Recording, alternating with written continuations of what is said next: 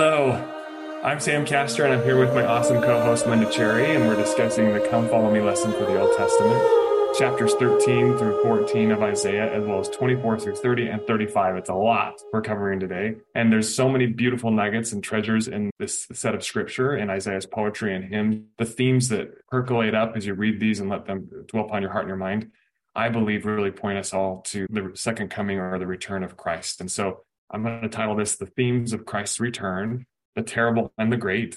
And Linda is awesome and has agreed to join me. And she knows so much about this stuff. And we were just talking as we got ready to do this podcast about how difficult it is to get everything covered. It's just impossible. There's just so many nuggets here. It really is impossible. It's such a challenge. I literally almost cry when I see how many weeks we have devoted to Isaiah. I was just sharing with Sam earlier that I spent four years on Isaiah in an adult ed class that I teach. But here's the beautiful thing about Isaiah every time you read it, there is something new. There's a new application. And that's the beauty of this prophet that uh, prophesies with such rich symbolism and all different time periods so that every time there's going to be something. So while we might apologize today, we can't possibly cover everything. I know that there's going to be some beautiful pearls that stick out to to our listeners and to ourselves as we go along. Amen to that. I agree 100%. So I'm going to break this out into two themes today, and it will hopefully cover through broad strokes several things that we can talk about. So the first one is the signs of the second coming. There are a lot of signs in these chapters. There's a lot of prophetic call to people to wake up and see these signs and be ready for the day when the great and terrible day when the Lord will come. And it's that phrase is beautiful because to me, because great means majestic, glorious, powerful, and terrible means it's spirit based or it's something that creates fear in the hearts of people who are wicked and aren't ready for it. And so great for the good and terrible for the bad. it's kind of this idea or this theme that Isaiah has. And so we'll talk about the signs of the second coming, Zion versus Babylon, Christ piercing the Leviathan, which is a theme that happens in Isaiah 27. We'll talk about how cities decay, but Zion and families are meant to thrive. And that's the purpose of God's family and why he's trying to make us wake up to how he has ordered the eternities. And then we'll get into the second theme of reconciling dichotomies. We'll talk about personal restoration, aligning our lips and our hearts, how the Lord instructs us and lifts us and edifies us line upon line, precept upon precept, until one day he will wipe away all our tears and help us rest and find fatness and joy in Zion. And so as we dive through this, there are several scriptures we're going to try and read because Isaiah's words, even though they've been translated several times into English, they still carry so much art. They still carry so much resonance. Christ himself, when speaking to the Nephites, when he visited them in the Book of Mormon, said, Great are the words of Isaiah, search these things diligently. He was encouraging the people back then and us to understand Isaiah. And Joseph Smith gets into this in his teachings he said, Search the revelations of God, study the prophecies, and rejoice that God grants unto the world seers and prophets. They are they who saw the mysteries of godliness. They saw the flood before it came. They saw angels descending upon, uh, uh, they saw angels ascending and descending upon a ladder. They reached from earth to heaven. They saw the stone cut out of the mountain, which filled the whole earth. They saw the Son of God come from the regions of bliss and dwell with men on earth. They saw the deliverer come out of Zion and turn away ungodliness from Jacob. They saw the glory of the Lord when he showed the transfiguration of the earth on the mount. They saw every mountain laid low and every valley exalted when the Lord was taking vengeance upon the wicked. They saw truth spring out of the earth and righteousness look down from heaven in the last days before the Lord came to the second time to gather his elect. They saw the end of the wickedness on earth and the Sabbath of creation crowned with peace. They saw the end of the glorious thousand years when Satan was loosed for a little season. They saw the day of judgment when all men received according to their works, and they saw the heaven and the earth flee away to make room for the city of God when the righteous receive an inheritance in eternity. And fellow sojourners upon earth, it is your privilege to purify yourselves and come up to the same glory and see for yourselves and know yourselves. That last phrase, I want to read it one more time because this is the invitation as we study Isaiah and, and open our hearts and our minds up to receiving the power of these words and these truths and these principles, the practicality is it invites us, it invites our spirits to become seers and revelators, kings and queens, priests and priestesses. This whole idea of us opening ourselves up to receive what the Lord wants to give us. And this is that phrase again Joseph Smith says, again, and fellow sojourners upon earth, it is your privilege to purify yourselves and come up to the same glory and see for yourselves and know yourselves, seeing what they saw and knowing who we really are. I love this idea. Well, I think this is so important for us to understand that Isaiah, as Joseph Smith, saw the big picture and all the details. Within that big picture. One of my favorite verses from Isaiah is actually from chapter 40 about this. It's um, chapter 40, verse 21. Have ye not known? Have ye not heard? Mm-hmm. Hath it not been told you from the beginning? Have ye not understood from the foundations of the earth? The Lord is telling us in advance through Isaiah and through the prophets everything that's going to transpire. Now, Sam, what do you think is the reason the Lord wants us to know in advance what's going to happen and then describes these great and terrible things about the second coming? What do you think he wants us to know by telling us in advance? What's what a great question. I, I love that idea. I think that there's so much power and peace that comes from knowing what's coming. There, there are beautiful verses in these chapters where the Lord reminds his faithful to be patient, to hide themselves in him, to trust in his shelter and trust in his, his castles, his cities. And th- this idea of taking refuge in his temple, in his holy place. And so I think that what the Lord is trying to do is he's trying to help us see that there is a scourging, there is difficulty, there is darkness and, and war and commotion that's coming. And if we take shelter in him, we'll we'll see him in it we'll see that he's the one that's calling people to him through it. And when we have peace, it allows us to gather other people to our places of peace. It allows us to help other people find shelter and have peace become our hallmark of who we are. And and it's it's fruit of who of our real connection with Jesus Christ I believe. And so I think it's it's actually part of him calling his mighty ones like it says in in, in chapter 13 let's read that one. I, I think that's a beautiful set of scriptures too. Do you have that right there? I do. I it's chapter 13, starting with we'll start with chapter our verse 2 since you're talking about calling the mighty ones. And this is the Lord calling together his army of um, saints in order to fight against Babylon. So I see this as sort of a continuation of the war in heaven. It says, lift up a banner upon the high mountain. We think about the banner being the ensign to the nation which used to be a, a catchphrase for us as members of the church, that ensign on the top of the high mountain, so often referred to as the temple. Exalt mm-hmm. the voice unto them, shake the hand, in other words, wave and say, Come here, come join us, that they may go into the gates of the nobles. I have commanded my sanctified ones.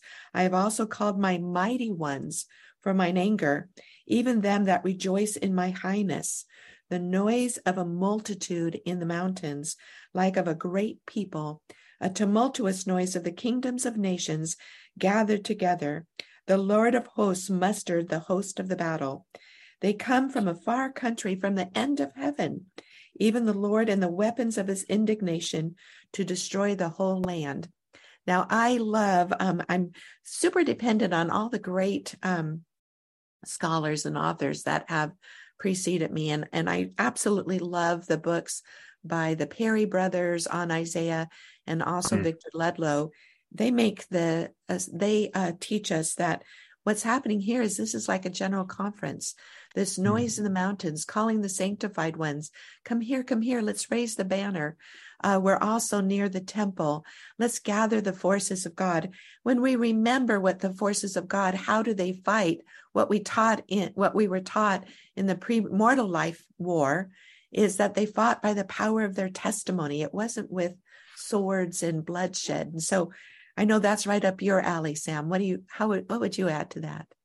You know, it's funny. I I studied um, communications and uh, public relations at BYU as my undergrad, and the reason I did was because of this idea of prevailing with your testimony, prevailing with the word. Because war and, and uh, you know, commotion, conflict up in heaven wouldn't have been machine guns and swords and chariots, right? it would have been more about the ideologies and the principalities and the the the light and the truth, the power of the word, and prevailing because of our testimony of Jesus Christ. I believe is the way we win and, and we overcome all the darkness that's going to happen again. And so you know, destroying the dragon or the Leviathan, as it's talked about um, later on, overcoming the evil of, of Satan and his his forces. It, it only can happen by by words, by truths. It doesn't happen because someone exercises muscle. It happens because someone exercises faith. And so as we read these words, I think these verses, these powerful verses, almost become quivers to us. They're, you know, these, these scriptures hold these arrows of truth, these arrows of light. And I always like to tell my seminary kids, when you're battling darkness, what you really need is light. The way you chase darkness from you is you introduce this light, this power of truth, and it's a, it's like pulling out an arrow of light and saying, "Get back, keep the darkness away." And so, as we get ready for these times, these these times of darkness, and in fact, if you read the verses right after the ones you just read in Isaiah 13, Linda, where it says, Howl ye, for the day of the Lord is at hand. Now, howling is not a, a, word that suggests joy. This is this is the people that are on the destruction side. This is the people that don't know how to find peace in Christ. And it shall come as a destruction from the Almighty. Therefore shall all the hands be faint, and every man's heart shall melt. That's verse seven in, in chapter 13. And they shall be afraid. Kings and sorrows shall take a hold of them. They shall be in pain as a woman that travaileth. They shall be amazed one at another. Their faces shall be as flames. That's it, that's terrifying, right? Imagining someone's face being as a flame.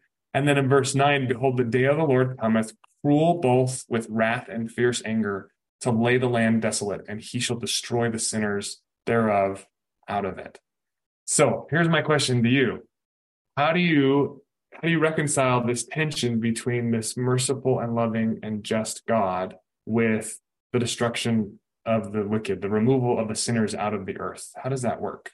That's such a great question. and I want to point out that a lot of people over the years have been very critical of the Jewish people, saying, how could they have missed Jesus as their Messiah?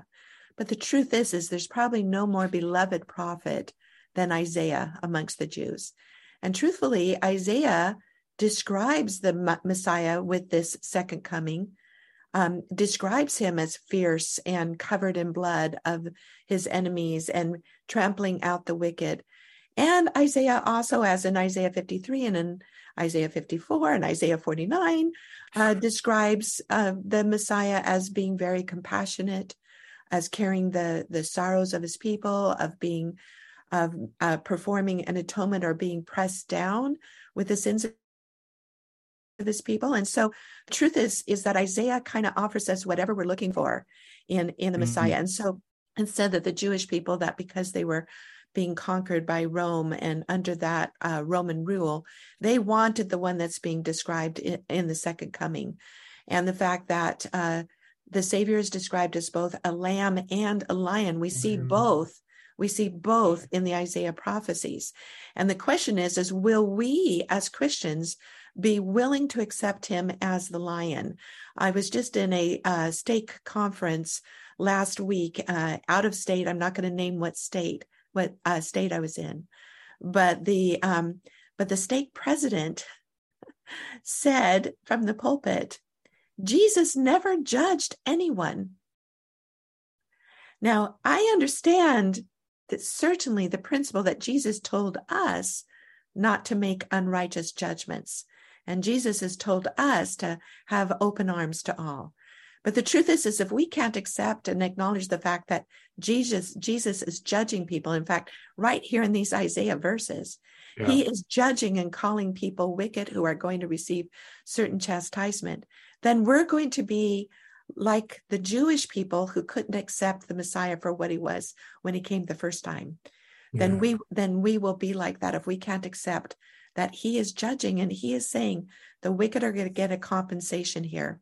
He's using Babylon as a type. I always think it's really interesting that Babylon is used as the type of this wicked worldly nation because Babylon really wasn't in existence for very long. When Nebuchadnezzar has his dream and he's worried about who's going to follow him, there was a good reason for him to be concerned. The kingdom of Babylon was only in power for 150 years. And then through Isaiah, the Lord prophesies. And by the way, Isaiah is prophesying before Babylon is that great kingdom. That makes mm-hmm. it even more powerful. Isaiah prophesies that Babylon will never be built again. So it's a it's a symbol for the world. And the Lord is being very clear here that he's not going to tolerate that kind of wickedness. When he comes again he is he is absolutely going to clean it out. And when we talk about their faces melting it's in fear. It's just this imagine when you can see a person's face just sort of what we call their faces falling apart yeah. you know because they're so full of fear over what he's like when he is coming the second time. Totally, absolutely. And in fact, if you look at Isaiah 14, it talks about the, the fall of Babylon and, and, this idea of Babylon being the world or uh, it being similar to the Tower of Babel or similar to all these kingdoms that have tried to, to prop up the love of self more than the love of neighbor and more than the love of God. And that that type of selfishness is vile. It's evil, it's corrosive, it's cancer, it's destructive, it, need, it needs to be purged. And all of us are human. We all struggle with moments of selfishness. We all have moments where we feel um, more inclined to succumb to the natural tendencies that we have, our appetites or our, our passions and things. But when when people perpetuate that, when they stay in that darkness, when they stay in that self-destructive, self-serving nature, they become consuming and they destroy and objectify people around them. And that type of objectification is the most vile of all. When when Babylon or the giants have been swept off the earth, the Sodom and Gomorrah type people or the people during Noah's time, in, in, insane wickedness, those people were so self absorbed and so in their own darkness, they destroyed children. Mm-hmm. They, they, and it, it, talks about in these that in these, these verses when it refers to Babylon or Assyria dashing the, the child and not caring for a, a woman that has a, a, you know that, that has a baby in her womb that type of destruction that type of, of evil is something that should be destroyed and right. in, in, america we're, we're we're we've become a little sensitive we don't want to say hey that's wrong because we're afraid of offending someone but people who are are pedophiles people who destroy children deserve to go to hell now does God make that decision? Absolutely. Is he the judge? Absolutely. And if somebody were to do something to one of my children, you know I would do something about it. You know, like that that enmity is there for a reason. We're not supposed to invite darkness into our homes. We're supposed to chase it from us and keep that evil out. The book of Revelation talks about how Babylon falls in one day's time. Mm. And it lists, it says that all the kings, you know, were committing uh, adultery with her uh, that in uh, the book of Revelation, Babylon's referred to as the whore of Babylon, a woman sitting on a scarlet beast. I know you're going to talk about Leviathan in a few minutes. I think we can make that same connection to this scarlet beast, this figurative scarlet beast, but it says she's drinking out of a goblet. And I want us to think about how that is the counterfeit to the drinking out of the sacrament cup, mm-hmm. out of mm-hmm. the cup that the Lord offers to us. He offers us this pure cleansing, healing water of the sacrament that represents his blood. Now she's actually drinking out of a golden goblet that represents the blood of the saints. Mm-hmm. And it says that, you know, she's made war on the saints, speaking of Babylon. And um, also it says, it lists all the things that she's bought and sold with the kings of the earth. And then at the very end, it says, and the souls of men, that she's been mm-hmm. buying and selling the souls of men. Mm-hmm. I think we very much live in that time today where um, where we are we seem to be easily purchased by Babylon. You mentioned earlier that we make war or we fight with the word of our testimony. And I would say that today we're living in a time of a great war of words and rhetoric. That even when you talk about, as listed in Isaiah, the harm that's done to children, I live in a neighborhood where several of the flags uh, flying on my neighborhood porches, where you would typically have had an American flag or the flag of your country flying. There are flags that say hands off my body and it's showing a woman's reproductive system. I was thinking that in order to actually make that more accurate um, and keep their same slogan, is that what they're asking for? They're they're upset about the Roe versus Wade being overturned by the Supreme Court, where of course they still have that right. Certainly in my state, Washington State, they still have that that right. That was just moved down to states to make that decision. But in order to make that flag more accurate, they ought to have the the baby in with the reproductive it shows the woman's womb and ovaries and such with this hands off my bo- body and i was thinking well to make this really accurate they need to have that baby in there mm-hmm. with a knife coming towards it with the sign hands off my body. But we do live in a time when we are sacrificing children in many ways, certainly far more than just uh, through abortion, but mm. but the lack of teaching children about who they are and who they are in God's plan. We are sacrificing children for the sake of self indulgence uh, today. I know this is a painful topic, but but very true.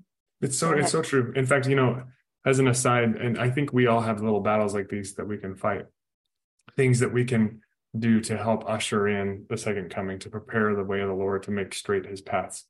Um, here in uh, Las Vegas, my wife and I are working on uh, an initiative, a statutory initiative.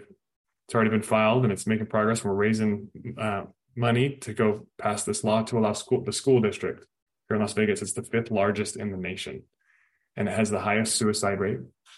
It was in the well, uh, New York Times just a few months ago about how terrible the suicide rate is here. It has one of the highest child trafficking and child prostitution rates. It, there's so much evil and darkness here, and it, the the one school district is eight thousand square miles. it's Clark, the entire county of Clark County, and when you look at what's happening, where we're treating people like objects, that creates a level of dissonance. It creates a, a, a level of darkness. And so, in one month here in Las Vegas, we had a teacher um, who was raped. The next week, we had a student who w- walked across the street and murdered someone across the street, and then came back to school, stabbed this person a number of times. Then we had another teacher the following week who was having sex and doing drugs with a student in the classroom. And then we had a, a bunch of school bus t- drivers just last week that were beat up, and the kids took over the school bus this kind of war that's that's percolating up this happens when people feel like it's okay to treat other people like objects. It's when it, it violates the divinity inside us. And it, this oppression and this this destruction and it, isaiah refers to it as a continual stroke. There's this continual beating of this drum of, of, against the, the backs of the righteous. Like hey no you don't have the ability to do what's right. You don't have the ability to protect the innocent. You don't have the ability to be good.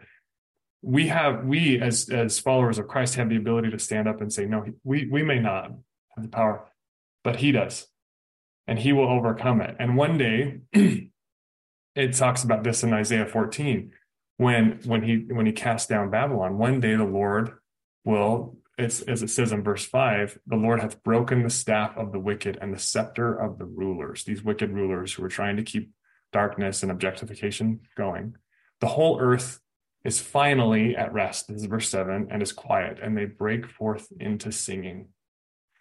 And then in verse 8, and the fir trees rejoice at thee, the trees rejoice, and the cedars of Lebanon, saying, Since thou art laid down, no feller is come up against us. Hell from beneath is moved for thee to meet thee at thy coming, referring to Satan and the wicked.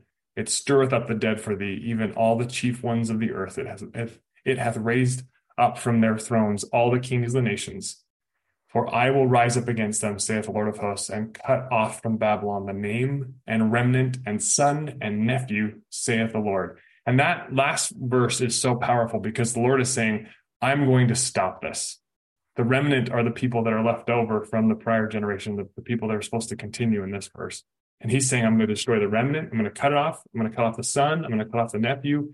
There will no longer be any seed that is continuing, that is being taught false traditions that's perpetuating these these traditions of darkness and molestation and evil. And that's how he's going to usher in zion. Well it's also the opposite of the covenant blessing. Yes. For those who are holding on to their covenants we're promised that even with death of loved ones we will be together again that there will be eternal families and eternal seed. So those who have their eye only on the worldly babylon when it's over it's over they, they, won't have that, and they are cut off without root and branch, as Isaiah says in other chapters. Uh, absolutely, and so there's there's this there's this dichotomy, and I want to use that word because I, know it's sometimes a word that people use regularly, but this idea of a, of a dichotomy where there's this extreme contrast, these opposites that somehow are polar opposites of each other, but still are connected somehow.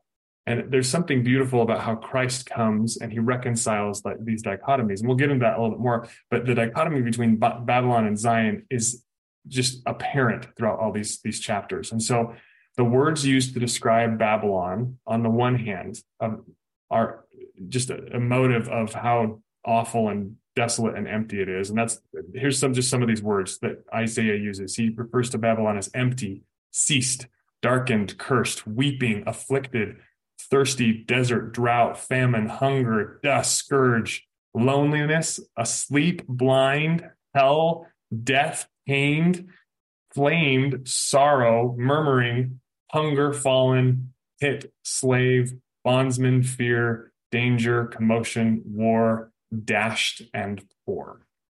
That's the eventual result of Babylon. It's self consuming, ending.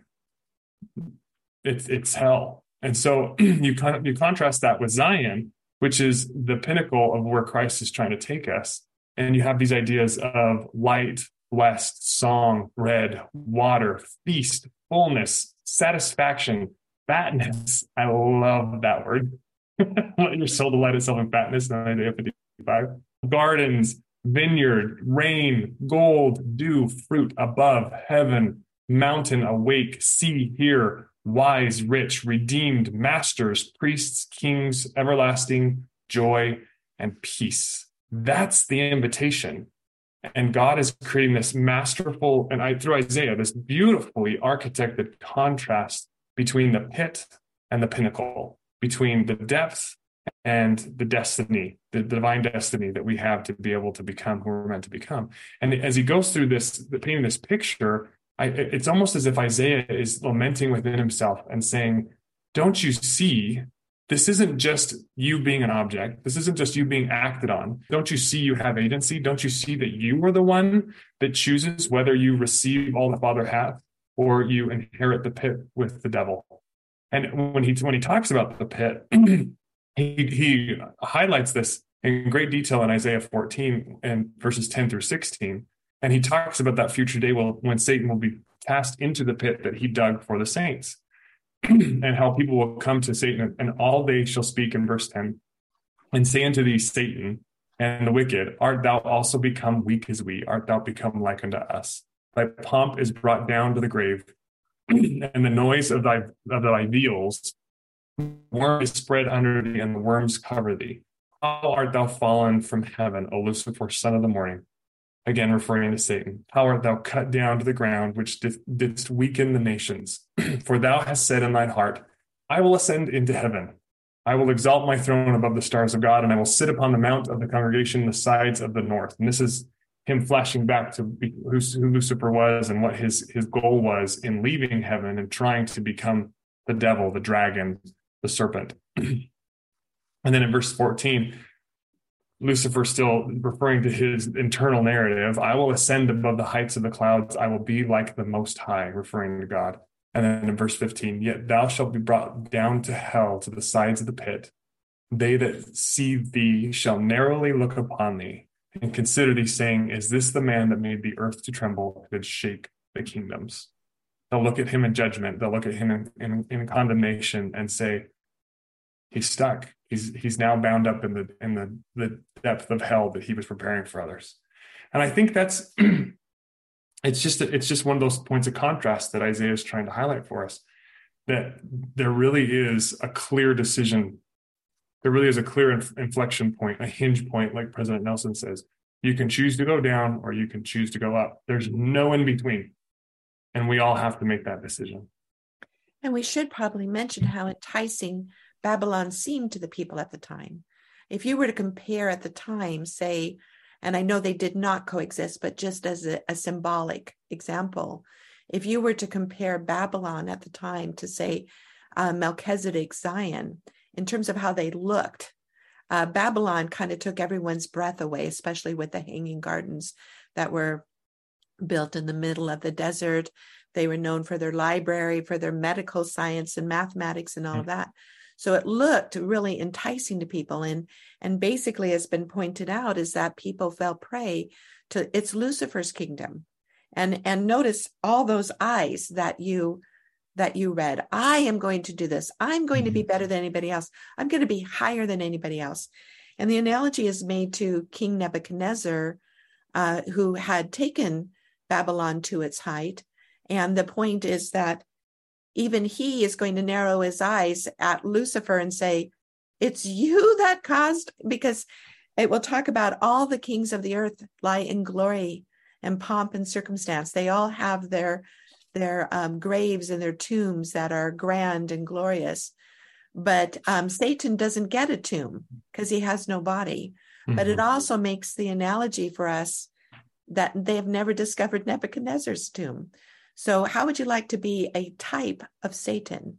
If if uh, Melchizedek and Joseph of Egypt are types and shadows of Jesus Christ, how would you like to be Nebuchadnezzar and be a type and a shadow of Lucifer? Now, again, this dichotomy or the opposite is illustrated by King Benjamin's people, because King Benjamin said at the end of this experience where we're all going to repent and renew our covenants, I'm going to give you a new name. Yes. So it's so they so those who follow Satan, they're trying to make a name for themselves, not realizing that they are following a worm and that they are they're walking in the same paths that these others who have completely disappeared from history have.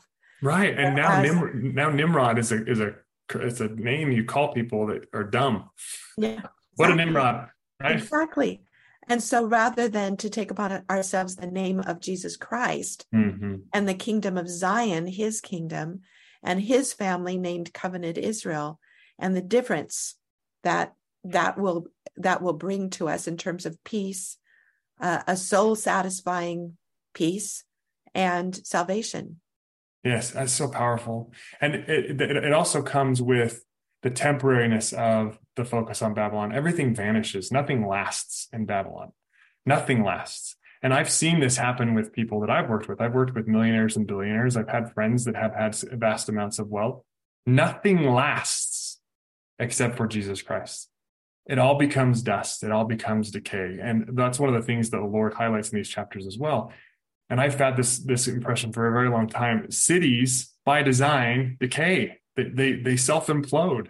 If you walk around even Salt Lake City, as beautiful as that city is, if if cement separates us from the hearts of those around us, and we view other people as objects, and we have this bystander effect where we think someone else will take care of the poor person on the corner, then we're living in that place of Babylon where we've been chained, we've been uh, isolated, we, we aren't able to connect our hearts and, and harmonize as Zion. But in communities and in families, the contrast there being this idea that we see each other as we really are. We we connect our hearts. We serve each other. We're, not we, we don't enable each other which happens in families a lot. But it's more about let's help each other learn how to grow and struggle and, and gain strength in their relationship with christ through the struggle. Those types of relationships are eternal. Those type of relationships continue on and that's the nature of heaven. That that's the end of heaven is these families spread out. And so as you see this this uh, this tension between these two. Let's talk about the Leviathan for a second, because I think this fits in really well with uh, this idea of Satan being in the pit. If you Google Leviathan, there this has been a tradition that has existed all throughout different religions and cultures. It's not just a Hebrew tradition. Some people refer to Leviathan as a sea serpent or a snake. There's also images of um, in some of the study I found where the Leviathan is this different shaped animal, according to the Greeks, that um, looks oddly strange and you know has different animal body parts and stuff. But isaiah is looking at this from a unique perspective. He's seeing past present and future. He's seeing the pre-existence and the present and the future. And if you contrast what he talks about leviathan with what job talks about with the leviathan and what the psalms talk about with the leviathan and revelations talk about then all of a sudden you see this picture of this desperate scenario where there's a woman carrying a child. And this child is being chased this child being christ or his church. And and this it also has been alluded to as being mary and jesus christ when they tried to destroy him when he was born in, in bethlehem. But the leviathan is the evil that's coming after christ. The leviathan is the evil that's trying to swallow him up. That in revelations it talks about how the leviathan ushers water out and the earth opens its mouth and swallows the waters to protect the child and the woman. And it talks about how Leviathan is trying to destroy the souls of those around him and all these things. So you look at this past and present and future vision, and you have this, like I said, this desperate story of this beast that's trying to destroy the good and the light. And then here in these chapters of Isaiah sees the end. And he sees this beautiful vision of the future in Isaiah 27. He says, In that day, speaking of the second coming and when the Lord will conquer, in that day, the Lord with his sore and great and strong sword shall punish Leviathan, the piercing serpent, even Leviathan, that crooked serpent, and he shall slay the dragon that is in the sea. And so, this prophetic evolution of this story is a powerful reminder of how Christ is that lion. He will destroy, he will he will protect and he will defend with violence against the evils that are trying to destroy the, the saints of God. I'm so glad you brought up this story, uh, also contained in Revelation chapter 12, one of my favorites. You also want to make sure that you get the Joseph Smith translation to help us with that, as as it is so symbolic. But I think that the book of Revelation really works beautifully with Isaiah as a twin witness to help us to see some of those details. In Revelation chapter 12, it says that the woman clothed with the sun, with 12 stars, a crown of 12 stars over her head, um, it says that she represents the kingdom of God. She mm-hmm. represents the kingdom of God. And it says that for a time, and this is really important for us as members of the church, is that for a time, it looks like the dragon is winning, the Leviathan yeah. is winning. And it says that she's sent into the wilderness for a time, times, and time. And it says that there she is nourished and she's prepared until she's strong enough to come forth. And I think that's really important for us because when we read in both Isaiah and the book of Revelation, it tells us that really in the end times, it looks to us that the devil is winning. And that it says in both books, it says that the saints' hearts will fail them, mm-hmm. the saints will give up. Nephi also had that revelation as well.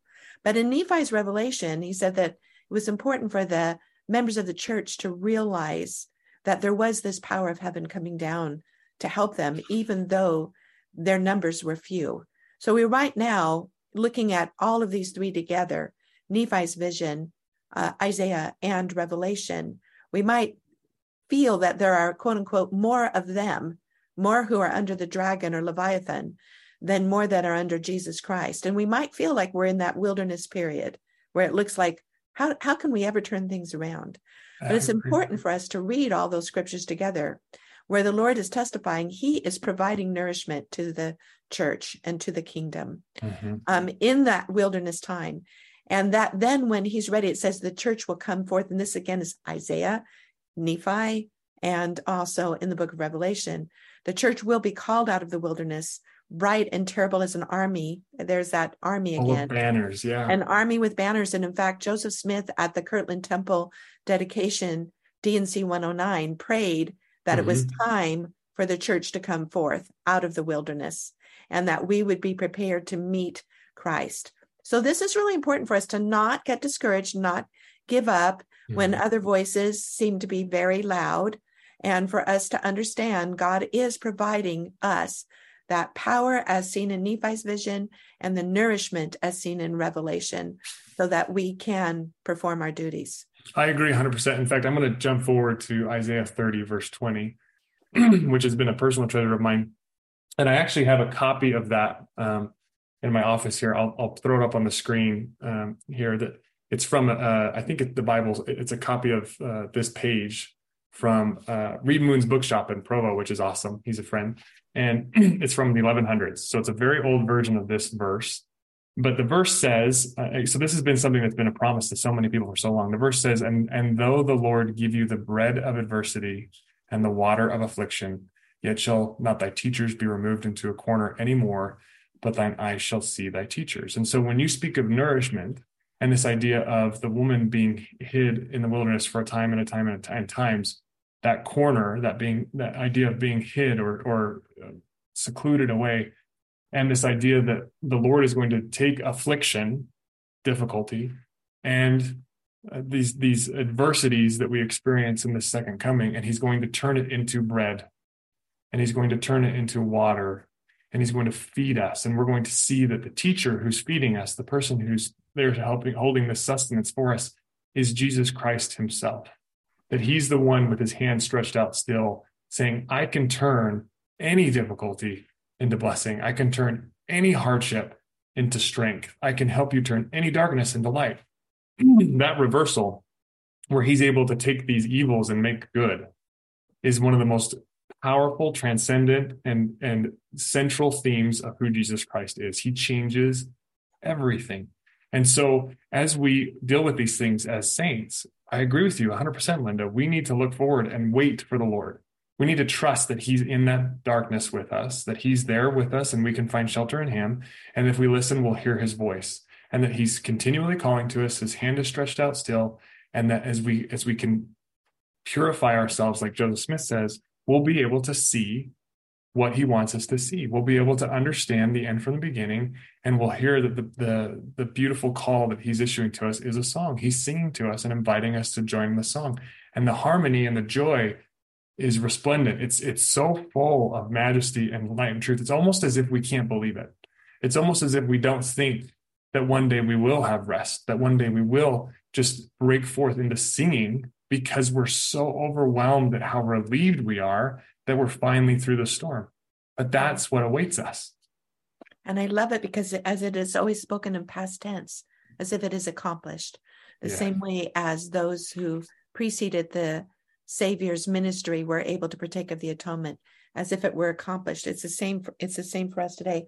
Mm. I do have to read the two verses Please. before your one on the bread of affliction. Please. Therefore, will the Lord wait that He may be gracious unto you, and therefore will He be exalted that may, he may have mercy upon you. For the Lord is a God of judgment. Blessed are all they that wait for him. For hmm. the people shall dwell in Zion at Jerusalem.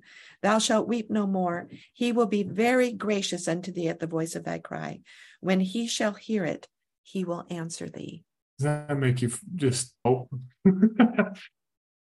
And then, and then in the next verse, in verse 21, after 20, it says, And thy ears shall hear a word behind thee saying, This is the way, walk ye in it, when ye turn to the right hand and turn to the left. He will guide us, he will instruct us, he will show us where to go.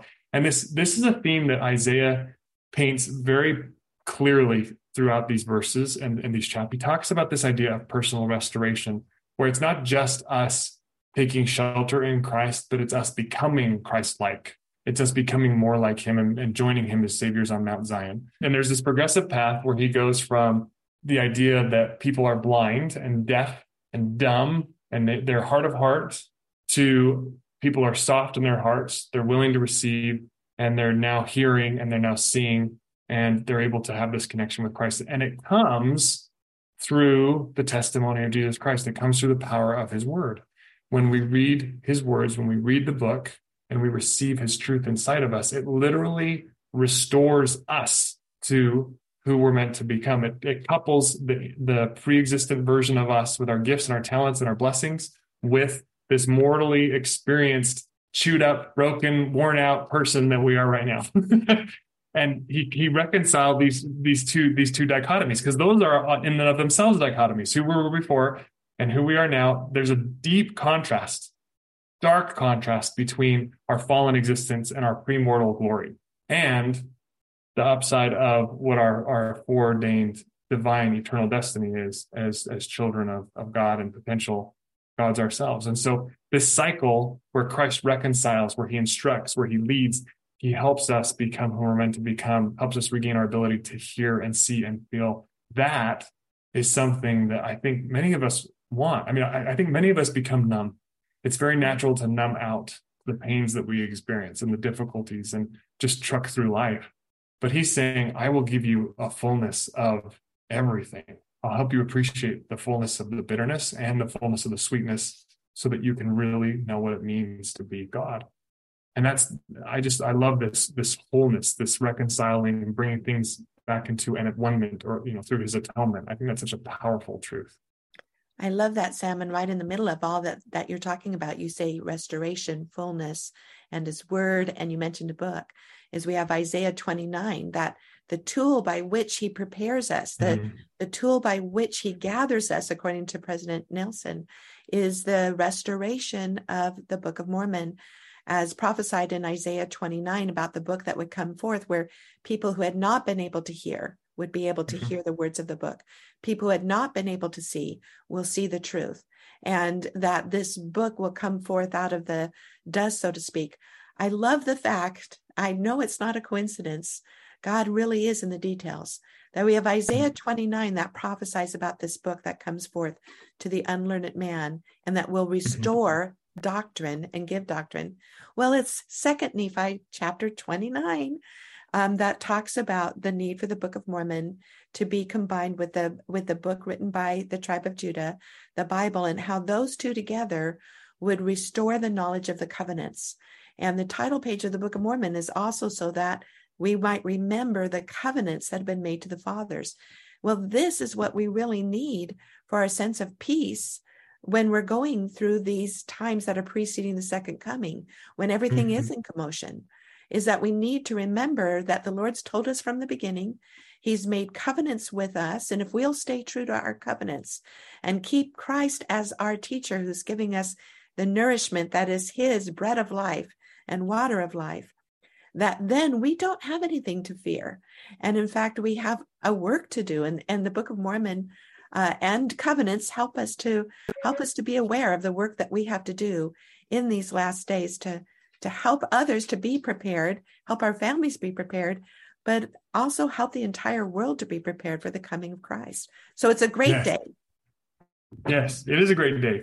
And it's up to us to prepare the way. It's up to us to make his path straight. Like John the Baptist was saying before Christ came, prepare you the way of the Lord. He was referring to Isaiah, you know, this idea of get ready, Right. he's coming. And Right. either you join him or or you don't. I was I was speaking, I just got called into a bishopric, a singles ward bishopric, which has been delightful. And um, it- it's been about a month, and yesterday was like the first day I really felt like we were actually like running. And I met with this uh, young man who it, we had a wonderful talk for about 45 minutes and and i he was in this this place of indecision he didn't know what he wanted to do he didn't know where, which way he wanted to go and we talked about how we're all in a river and either we're learning how to swim upstream to get to the source of that river or we're going to get carried down by the river. You can't stand still. You can't just look through life. There needs to be a conscious decision of where we want to go and what we want to do. And that that decision here that Isaiah is painting is you want to go to Zion, you want to go to that place of fullness and instruction and light and truth. And I think Satan, like it talks about Nephi, he talks about this as well. He says, you know, Satan will lead people into carnal security. And and make them blind and and and deaf and not help them appreciate the the peril of their situation, the decision they have to make. But Isaiah does a great job of highlighting this decision point that we need to get back on track. We need to be where we really want to be and there are consequences as, as harsh and painful as they are right there's there's a really beautiful set of scriptures as well about this idea of the second coming and some of these signs there's there's a contrast between what happens with the light of the sun and the moon and how when christ comes again it will be darkened and the sun and the moon will be ashamed and there's a there's some beautiful quotes from some of the prophets about how they'll be ashamed because the brightness of christ's glory far exceeds it. But then when Christ does come and restores the earth and makes it smooth, like Joseph Smith said, where he'll get rid of all the mountains and he'll get rid of all the valleys and make it this beautiful, spherical, glorious place. That um, if you look in verse uh, section 30, uh, verse 26, moreover, the light of the moon shall be as the light of the sun. and the light of the sun shall be sevenfold. And we've talked, you and I have talked about how seven is the magic number of Zion, right? It's the number of perfection heaven and earth being united, four and three. And as the light of seven days, in the day that the Lord bindeth up the breach of his people and healeth the stroke, healing comes with the power of Christ, his truth, and his love. It doesn't just come from compassion, it comes from correctness, it comes from righteousness, it comes from being in harmony and being on a true path that we're meant to be on instead of being in our own crooked paths which lead us away from where the Lord wants to take us. I, am sure you have thoughts about this, Lynda. What, what have you noticed about how Christ is the symbol of light in these chapters, or why that's such a significant symbol for him?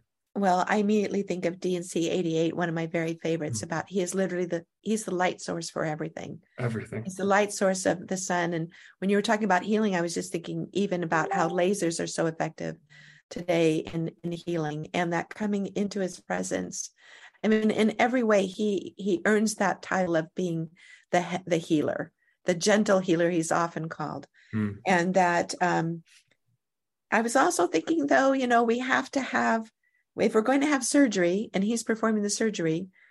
Uh, there is the painful part of surgery, right? Yeah. That that that light part or the burning part is usually the end after the surgery is performed and so yeah. he he does want to cut away any of the darkness from us as well um, mm-hmm. as provide the light we have to be willing to receive it so in doctrine and covenants 93 it talks about if our eye is single to his light then we are filled with light ourselves yeah. Yeah. and we become lighter and lighter ourselves until the perfect day this has so much to do with the resurrection is that the resurrection is going to be such a natural thing, far more than most people anticipate. It's about how much light we've taken in during our mortal life so that we can, it's what, how, how much light can we bear? Are we only going to be able to bear a telestial, a terrestrial, or a celestial mm-hmm. environment? Mm-hmm. To be in the presence of our Father and of His Son Jesus Christ is something we need to be preparing for now, yes. so that we can stand in His light. Yes, yes. In fact, and the way we bear it is we're willing to abide by the laws of that kingdom. And that's where, uh, in its simplest form, the love in my in my study and opinion, um, doctrine according to Sam, but in its simplest form, the law of the telestial kingdom where we are now, you know, this fallen world, is the love of self but it it it's upside down. It's not where we're meant to be. It's fallen. And the law of the terrestrial kingdom is loving our neighbors as ourselves. And the law of the celestial kingdom is loving god being willing to submit to everything and receive everything he wants to give us. One of the ways we do that and and and one of the ways if we we fail to do it we distance ourselves from god is when our lips and our hearts are in disharmony. When they when we don't speak with our lips and with our hearts and instead we just draw near with our lips, but our hearts are far removed from the Lord, which is in Doctor. Uh, uh, it's in Isaiah 29, uh, verse 13, and it's also something that the Lord. It was one of the very first things the Lord Jesus Christ told Joseph Smith when he appeared to him and talked about why he needed to restore the church. Wherefore, this is verse 13, Isaiah 29. Wherefore the Lord said, For as much as this people draw near me with their mouth and with their lips do honor me, but have removed their heart far from me, and their fear towards me is taught by the precept of men. And so there's a lot in this verse. I just want to unpack a couple ideas, and then I want to hear what you think about this too, Lynda. This idea of the fear being taught by the precept of men is something that I think is indoctrinated in us. It's indoctrinated in us in all of the media and the different things that we watch. People who sit and watch the news and are afraid because of all of the commotion on the news. It's totally natural. And I don't care what you're watching. I don't care if it's Fox or NBC or or if it's CNN or whatever it is. There's this agitation, this this apprehension and fear of what's happening to the world. And it doesn't matter what end of the political spectrum you're on.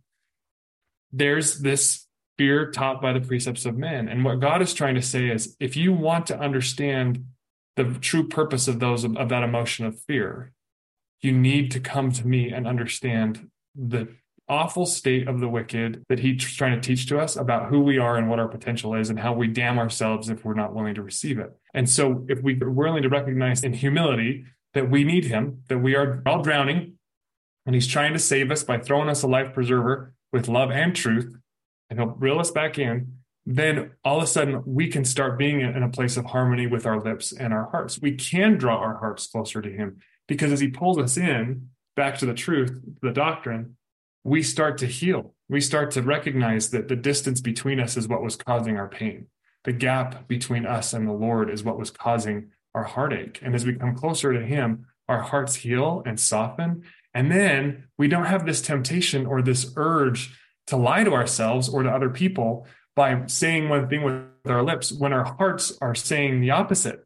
When our hearts are saying, hey, you're not happy. you're not living the life that you wanted to live. You're not living in a place of harmony with who you really are meant to become. And so come back to Christ and re- regain that harmony, regain that peace, regain that healing, and let Him align our spirits and our bodies back into this place of beautiful synergy. And then when we speak, and I'm sure you've met people like this, I think you're like this many times, and I've seen other people who are like this, when they speak with their lips and their heart, it moves people it changes who they are and it helps them wake up and they recognize that they're hearing truth and feeling love in such a cogent, powerful way that it changes who they are and helps them wake up. That restoration, that being a savior on Mount Zion after we've been restored to who we're meant to become and we, are able to align our, our lips and our hearts, that's the power that comes when we receive his word, when we understand our true relationship with God. And it's the most glorious thing we can do as children of God because it help we join him in his salvation act. We join him in the the art of eternity. And so I want to know what you think about this. What do you, what do you think about this idea of speaking with your lips and your hearts? That's only possible when our heart really is pure. And really the key is where what's the treasure of our heart? What is our heart set mm. upon? Because that's really going to reveal itself every time. If our heart is set upon worldly goods and worldly acknowledgement from others and rising up the ladder, it be, it's pretty obvious. It's not something that's really very well hidden. But if our heart is honestly set upon God first, then as Elder Maxwell taught us, when we put that first law first, it's only natural that then we feel love for other people. And everything falls into its natural order of things. I liked the way that you described the different kingdoms. I, I have to say that even though it's a Samism, I have to agree with you. Because when we put that first God love, He fills our heart with all the appropriate loves and desires for others and um, and including our family and even where we should stand. So yeah thank you. I love I agree. No thank you. I i, I agree. And I, I, feel like that's that's everybody who's listening to this. I know we only um have been doing this for a little while and hopefully there's some people that we're helping edify with this but as we des- as the world descends into greater darkness and commotion and war there will be places of refuge there will be places of peace and we have an opportunity to build Zion and build these these refuge sanctuary based homes, right? We we can build places in the commotion that are calling to those around us. And and we do that by inviting people into our home. We do that by inviting people into our wards and to our, our churches and we also do that by just loving people around us at work and in our different environments. Everything we're doing should be focused on building that Zion. The gardens we build, the jobs we have. I know you do interior design. I know you're also taking a holy trip, a uh, Holy Land trip soon, and you're going to take people there. It's a holy, you know? it's a holy trip to the Holy Land, and I'd love to have any any of our listeners who would love to join me. Please go to Lynda Cherry Books and Tours, and that's Lynda with a Y, Lynda Cherry Books and Tours, because I'd love to have some of our listeners go with us. Oh, absolutely. I wish I could go with you. The whole purpose of all these activities that we're engaged in, it's easy to think it's about gathering as much and hoarding and having enough for retirement or for our kids or for a legacy or a heritage or whatever. The reality is, though, that uh, Jacob's really clear in the Book of Mormon in Second Nephi. He says the only goal is to build Zion. If you're building Zion, wealth will come to help you build Zion. But if you're gathering wealth for the sake of gathering wealth, you might as well be gathering dust. You might as well be just hoarding stuff that doesn't really mean anything. Because the only the only reason we do these things, we engage in these activities, is to point people to Jesus Christ, is to help them wake up to who they are and build Zion and, and unite our hearts together. Can I add one more thing, um, Sam? Is because I believe that there's also another form of a counterfeit Zion that is not Babylon. Mm. Uh, and that is a counterfeit Zion where we are reaching out and gathering, but not on true principles, hmm. where it's sort of we're all together in our victimhood, we're all together in our uh, woundedness without we're going to support each other and try to build each other up, but we're not using the atonement, mm-hmm. not using Christ as the healer. And we try to heal each other, and there's good intentions, but it's also going to end and, and fall. What are your thoughts about that?